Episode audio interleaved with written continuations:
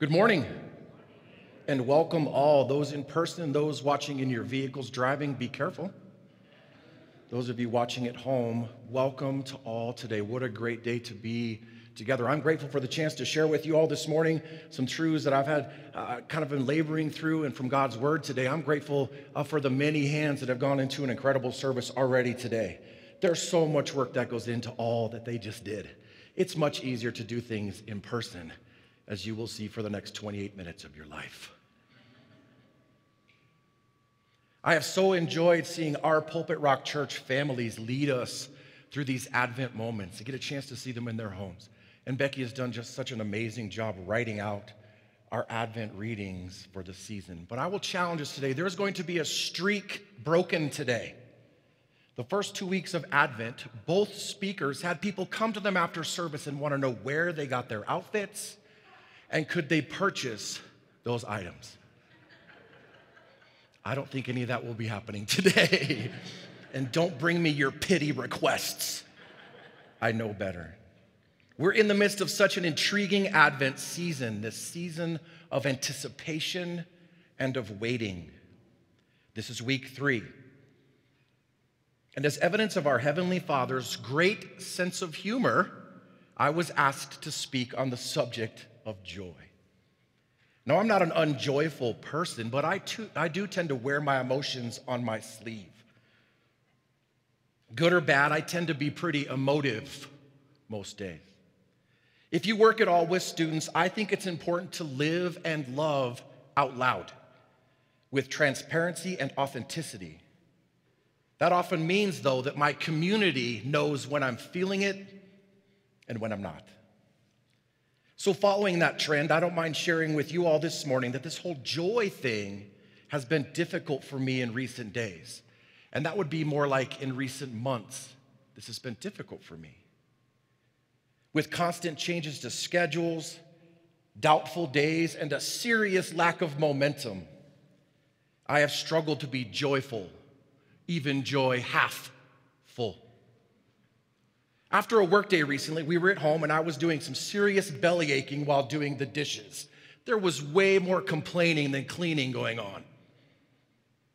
I was spouting off about COVID and its many restrictions, feeling most of all for our students and their families as they make their way and journey together during this season.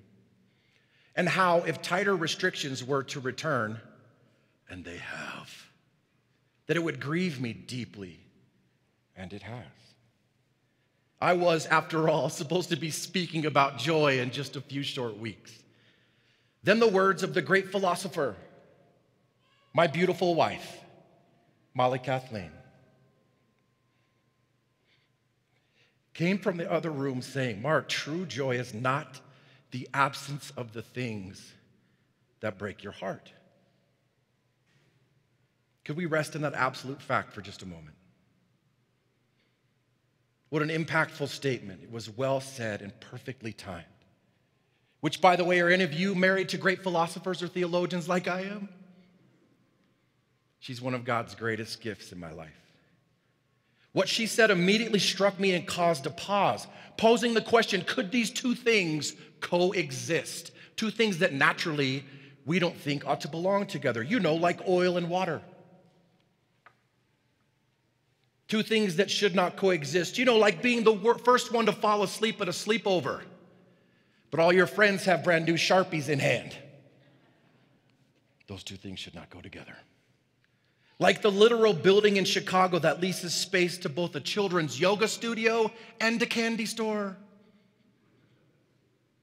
Let that one soak for a second. Like the miraculous birth of a grandbaby, but having to wait in the parking lot all night long for it to happen. 2020 has given us countless examples. There have been graduations and funerals and weddings, but we have been unable to celebrate them the way that we truly deserve to do so. True joy and heartbreak, two things that seemingly could not coexist. Did you know that scripture smashes these directly together in Psalm 126 5? Those who sow with tears will reap with songs of joy. That's our tension here. It's Advent, it's the holidays, it's Christmas time. Joy to the world, fa la la la la, man. true joy in the midst of legitimate heartbreak. Can they exist together? Spoiler alert, yes. But let's wrestle with that for one moment more. The true joy that's available through Christ is even more compelling when, when viewed alongside the, true, the joys that this world presents to us, of which there are several. First of all, there's fake joy. Have any of you ever faked joy? I see that hand. You ever walked into a room, plastered on that smile? Yeah, I've never done that either. You put on that face, motivating your heart, your soul, and your spirit just enough to get through the moment. How did that go for you? I wonder if joy, above all these other Advent concepts, isn't the most difficult one to fake. We can fake hope, longing for, looking to something in the future to hang our hats on.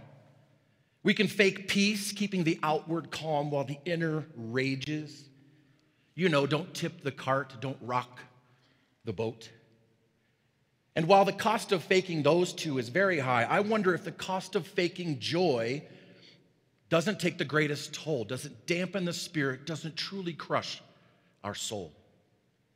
Alongside fake joy, there's a naive joy.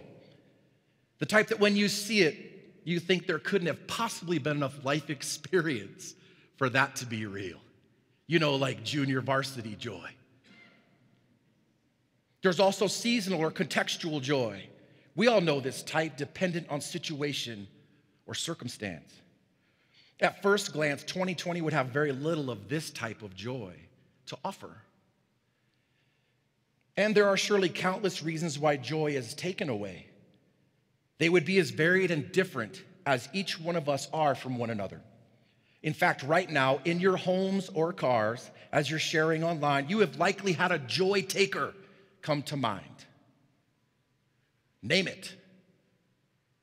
I've learned in recent leadership coaching that if you can name it, you can tame it. If you can name it, you can tame it.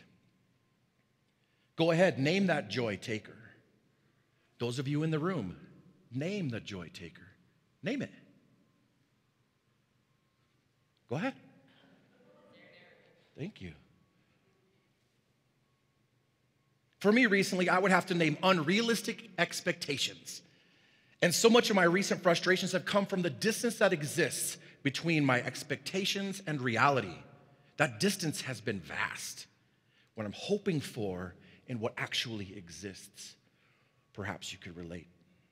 True joy, then, is the, in, the, in this light is even more desirable, is it not? Seeing the folly of the temporal would we not desire the eternal? If offered the now, would we not choose the forever? I believe that true joy, which we want to be all about, can be found in the very midst of things that break our hearts. So let's look together in God's word to be encouraged in this fact. Joy is a hot topic in Scripture, it's mentioned over 150 times. If you were to add the phrase joyous or joyful, the count would be more than 200 times in the Bible. If such words were added over and over again, we'd hardly be able to count them. This morning, we'll be digging to Isaiah 61 together. Would you take a moment and find that chapter, Isaiah, the prophet, chapter 61? We're going to deal firstly in verses 1 through 4, but as we do so, as we find that together, at home, online, and in person, I have a few notes for this. This is a beautiful chapter full of poetry, vivid word pictures, and very real life examples. This chapter was written to God's people in waiting. They are in the midst of this waiting period that we've all been looking at during Advent. These people are involved in hundreds of years of waiting, anticipation, and longing. This chapter, Isaiah 61, was absolutely written to us today. We are in the midst of several millennia of waiting. And we do love waiting, don't we? No.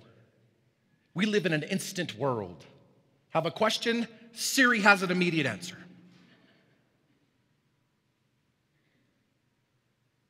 We don't even have to reply to a text message anymore. Hold your thumb down for a second. You can either like or love something. Hungry? Head to the microwave. Comedian Brian Regan has a hilarious sketch where he talks about putting a Pop Tart in a microwave for three seconds.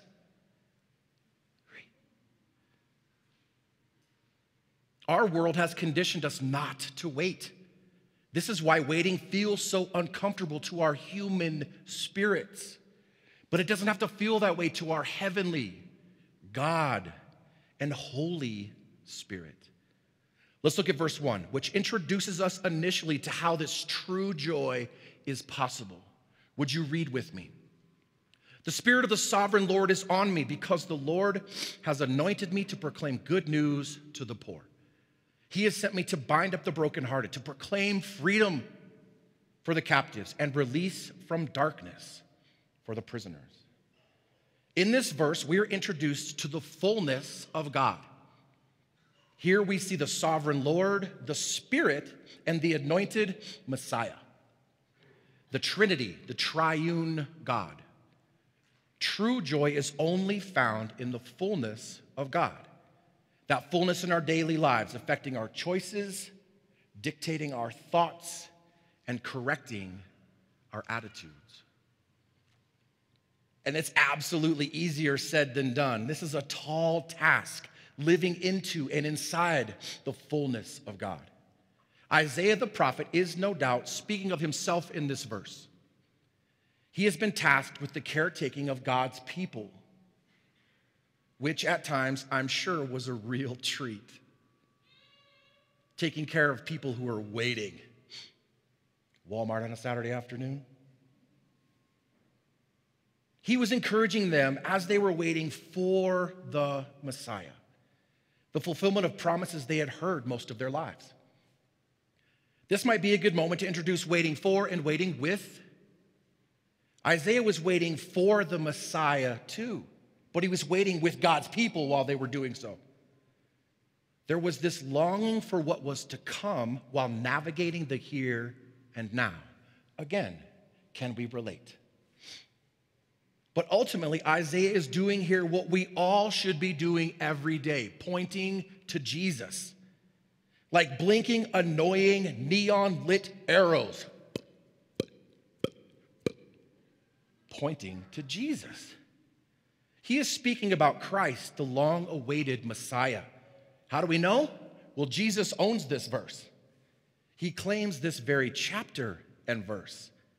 In Luke chapter 4, Jesus, while speaking, as was tradition in the synagogue, on the Sabbath was handed a scroll. He took the scroll and opened it to Isaiah 61. There, reading, The Spirit of the Lord is upon me, because he has anointed me to proclaim good news to the poor. He has sent me to proclaim freedom for the prisoners and recovery of sight for the blind, to set the oppressed free, to proclaim the year of the Lord's favor. And further in verse 21, he began by saying to them, Today this scripture is fulfilled in your hearing, in your presence, before you. Can you imagine the eyes wide open moment this was for people listening to Jesus? This is what they have been talking about for hundreds of years and waiting for. This is who they've been waiting for, which, by the way, a quick side note if Christ himself talked about the importance of the Holy Spirit, how much more important is it then for us? Now, Jesus stopped his reading at verse 2, which is fascinating. But look at me with this phrase to proclaim the year of the Lord's favor. The year of the Lord's favor. The translation in the message says the year of his grace. God's people had been through some terrible things. They had been through captivity and exile, capture, freedom. It had to have seemed foreign to their ears, this favor. And for us now, today, this year, how foreign does this favor sound to us? Surely 2020, the year that many of us have literally wished away, could not be a year of God's favor. But what if it has? I mean, are we sure? Could this not have been a year of favor all along? Did we miss it? Did we miss the joy? Was it taken from us? Did we allow it to be taken from us? This is a sharp turn, no doubt. But there are a few reasons why I think it has been a year of His grace and a year of His favor. This unbelievable year has forced us out, out to our homes, out to our neighborhoods, out to our fears, to our doubts, and to our unknowns. This unprecedented season has called our bluff on what we hold dear, things that we once thought important, reshuffling our priorities. These unusual days are moving us from a lazy church to a scattered, active church. I said lazy, and that's me, chief of the lazy. From comfortable routines to absolute disruption. And these ridiculous times have further revealed an even more ridiculous God. He's in charge, He's in control, He's in command, and is so with care and compassion. How much greater is our favor? We have been given a gift that ancient people only heard whispers of, promises of, tales and stories of. Isaiah prophesied about a favor coming that would accept, forgive, and save. World renowned evangelist Billy Graham said, Until then, though, we are living in the year of the Lord's favor because Christ died and rose again for our sins. Salvation by grace through faith is now available to everyone who repents and believes in his atoning work on the cross. I could not master my Billy Graham impression over the last two weeks. But now I feel like the, ver- the next verse in Isaiah 61 will provide us an amazing opportunity to do what we've been doing these past two weeks in our Advent series, which is to lament. Check out verse 3 in Isaiah 61. Isaiah beautifully describes a series of goods and bads, of possibilities but realities. Read with me and provide for those who grieve in Zion, to bestow on them a crown of beauty instead of ashes, the oil of joy instead of mourning, and a garment of praise instead of a spirit of despair. They will be called oaks of righteousness, a planting of the Lord for the display of his splendor. Here, Isaiah describes beautifully our original tension the coexistence of two very different things. And this list of insteads was the better available to God's people, the more instead of the less. There is a list of insteads available to us today as well, the Lord's favor. But if you're like me, and not many folks want to be that, the less is much easier to see. They are the obvious things right in front of me that often bring distraction, fatigue, despair, and a sense of overwhelm.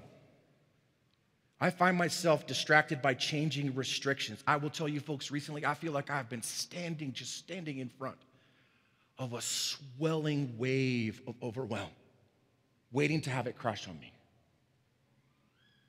Constantly distracted by things that have taken away my focus. Choosing to focus on what I can't instead of what I can. I found despair in the constant realization that I cannot provide enough help for enough people. And as if God the Father, Christ the Savior, and the Holy Spirit don't have things under control, the fullness of God is in command. Selfishly, I wonder could we please share just a few moments of reflection and lament together? I confess that I also need to do this to lay before God what has been troubling us, what is currently troubling us. But could we use Isaiah 61 as a template to do so?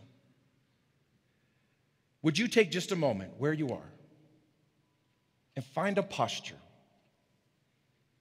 where you could give to God what's been grieving you,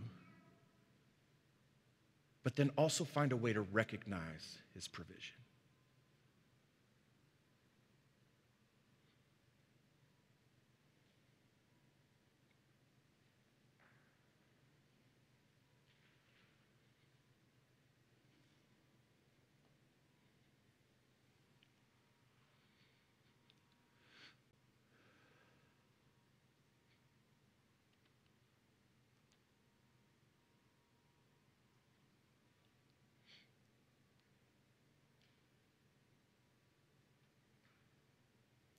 Would you then also take just a moment and mourn with God losses from this season?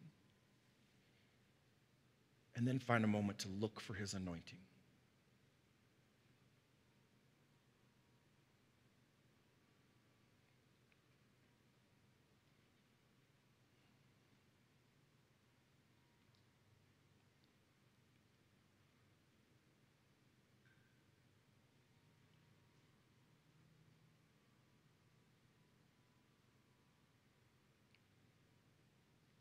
Would you then take a moment and welcome him into any sense of despair?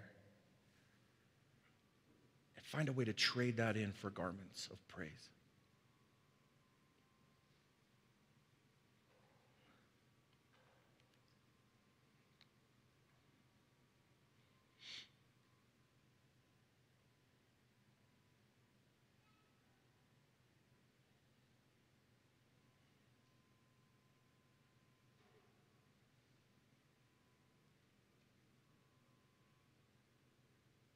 Would you then take just a moment to recognize losses of joy this year?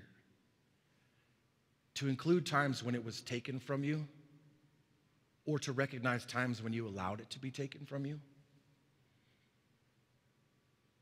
And then find a way to ask His fullness to bring true joy.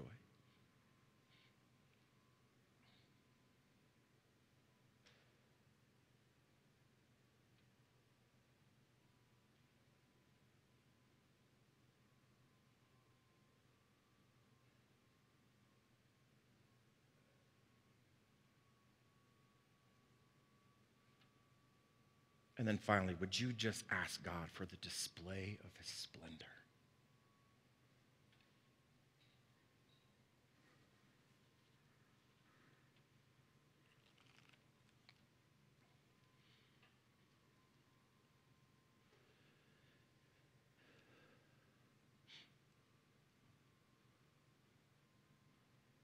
Father God, what a beautiful time to sit in your midst, midst and lay before you what grieves us, what causes us to mourn. Father, we ask you for the instead and make it obvious to, obvious to us. Thank you for the opportunity to sit with you and lament. In Christ's name, amen. The middle of this incredible chapter includes an inspiring list of what we just said, a list of insteads, encouraging promises of blessing and provision, and acknowledgement of the blessing of being called God's people. But in verse 10 of Isaiah 61, Isaiah nails it. There is so much of Isaiah 61 that is dealt in what they were waiting for. But because the Messiah has come, died, and then rose again, we have a plan of what to wait with. Look with me, verse 10 I delight greatly in the Lord. My soul rejoices in my God, for he has clothed me with garments of salvation and arrayed me in a robe of his righteousness. As a bridegroom adorns his head like a priest, and as a, bride adorns herself with her jewels. Our original tension of true joy and absolute heartbreak is addressed here. Despite sorrow and suffering and struggle and strife, we can wait in the confidence of our relationship in the fullness of God. We, each of us, have been clothed and arrayed in God's greatness. We wait with delight, we wait with rejoicing. We wait with salvation, beauty, and relationship. We wait with joy, not for joy. We wait with joy. Not just the destination, but the journey. Not just the future, but the now. I so appreciate Isaiah's description of soil and a garden in verse 11. That sprouts come up and seeds grow. This reminds me of fruit. It reminds me of the fruit of the Spirit. I loved how in our first two weeks of Advent, both Cindy Limbrick and Susie Bates chose to kind of nourish the Isaiah text with material from the New Testament. Cindy mentioned Galatians chapter 4 in the fullness of time. Susie presented us the book of Philippians that whatever is true and noble and right and pure and lovely, whatever is admirable, anything excellent or praiseworthy, think about these things. Well, this morning I want to be nourished by Galatians 5 22 and 23, which says, But the fruit of the Spirit is love, joy, peace, patience, kindness, gentleness, faithfulness, and self control. Against such things there is no law. Our Advent season is visible in that verse. God's ancient people were waiting for things that we get to wait with. Emmanuel, God with us, they waited for. Emmanuel, God still with us, we wait with. We have access to the constant indwelling power of the Holy Spirit. The living in the fullness of God means waiting daily with joy. This is God Himself. Let's wait with Him. After all, He gets it, doesn't He? He's not up there just wagging that big old finger at us like I have envisioned for most of my life. He's actually postured like this. He's saying, Come here, son, daughter, child, come here, wait with me, sit with me. The fullness of God. Author Dorothy Sayers, English crime novelist, who passed nearly 63 years ago today, in her essay, The Greatest Drama Ever Staged, wrote this He has himself gone through the whole of human experience, from the trivial irritations of family life and the cramping restrictions of hard work and lack of money to the worst horrors of pain and humiliation, defeat, despair, and death. When he was a man, he played the man. He was born in poverty and died in disgrace and thought it well worthwhile. He who thought it well worthwhile is here with us in the waiting. He is the one who relates, resonates, and understands. As we're waiting with true joy in the midst of things that break our hearts, He waits with us. Our holding the hand of hope, holding the hand of peace, and holding the hand of joy is literally holding the hand of God. I have a notoriously terrible memory and it gets me in trouble all the time. Most of the past is pretty blurry. I make jokes about having cobwebs up there, but it seems pretty real. I'm not sure those brain synapses are firing for me. My memory seems to be just a series of snapshots. But I do vividly remember being a child in an Albertsons grocery store at the intersection of Main and Security Boulevard in Widefield. I had come out of an aisle where I was walking by myself and then walked for what seemed like quite some time, holding the hand of a woman I thought was my mother. It wasn't my mother. This other woman had graciously or creepily walked along with me, seemingly unaffected. But for me, there was something secure about walking along like that hand in hand. As we walk the remainder of 2020 through this Advent and Christmas season, I pray we will walk daily in God's fullness, which in the midst of mourning and grief and heartbreak is our only chance at finding true joy. Now, there's an, there's an art, a masterful art, that at the end of a sermon, you want to invite people to do things, to do something, the invitation. I don't have a top five for us today about how to go live in the fullness of God. That's something different for each of us. But what I would like to show you is a short clip from the end of the movie Inside Out, Disney Pixar's masterpiece. Joy has spent the entire movie trying to keep sadness away from, well, everything. But there's this beautiful moment at the end where, for the sake of Riley, joy truly lets sadness in.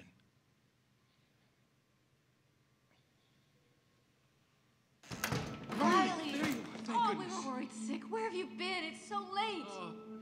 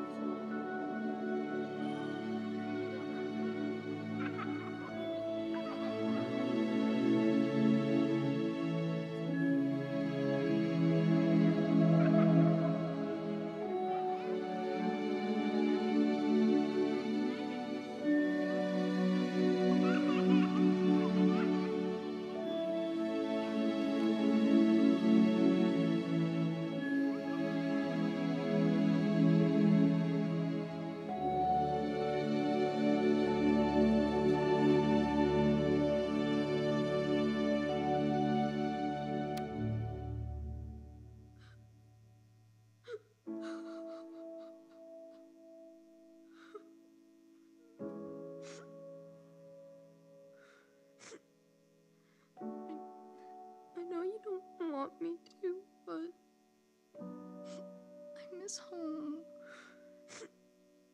I miss Minnesota. You need me to be happy, but I want my old friends and my hockey team. I want to go home. Please don't be mad.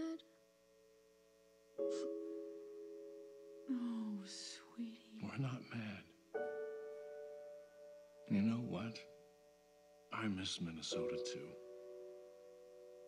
I miss the woods where we took hikes, And the backyard where you used to play.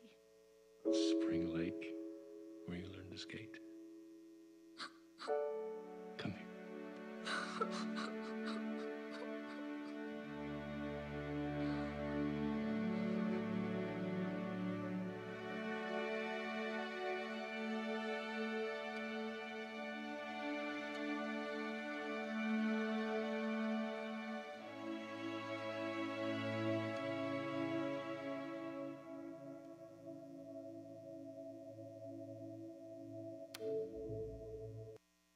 Us, like Riley, the betterment for our betterment, we can find in the fullness of God this coexistence between joy and sorrow, and joy and heartbreak.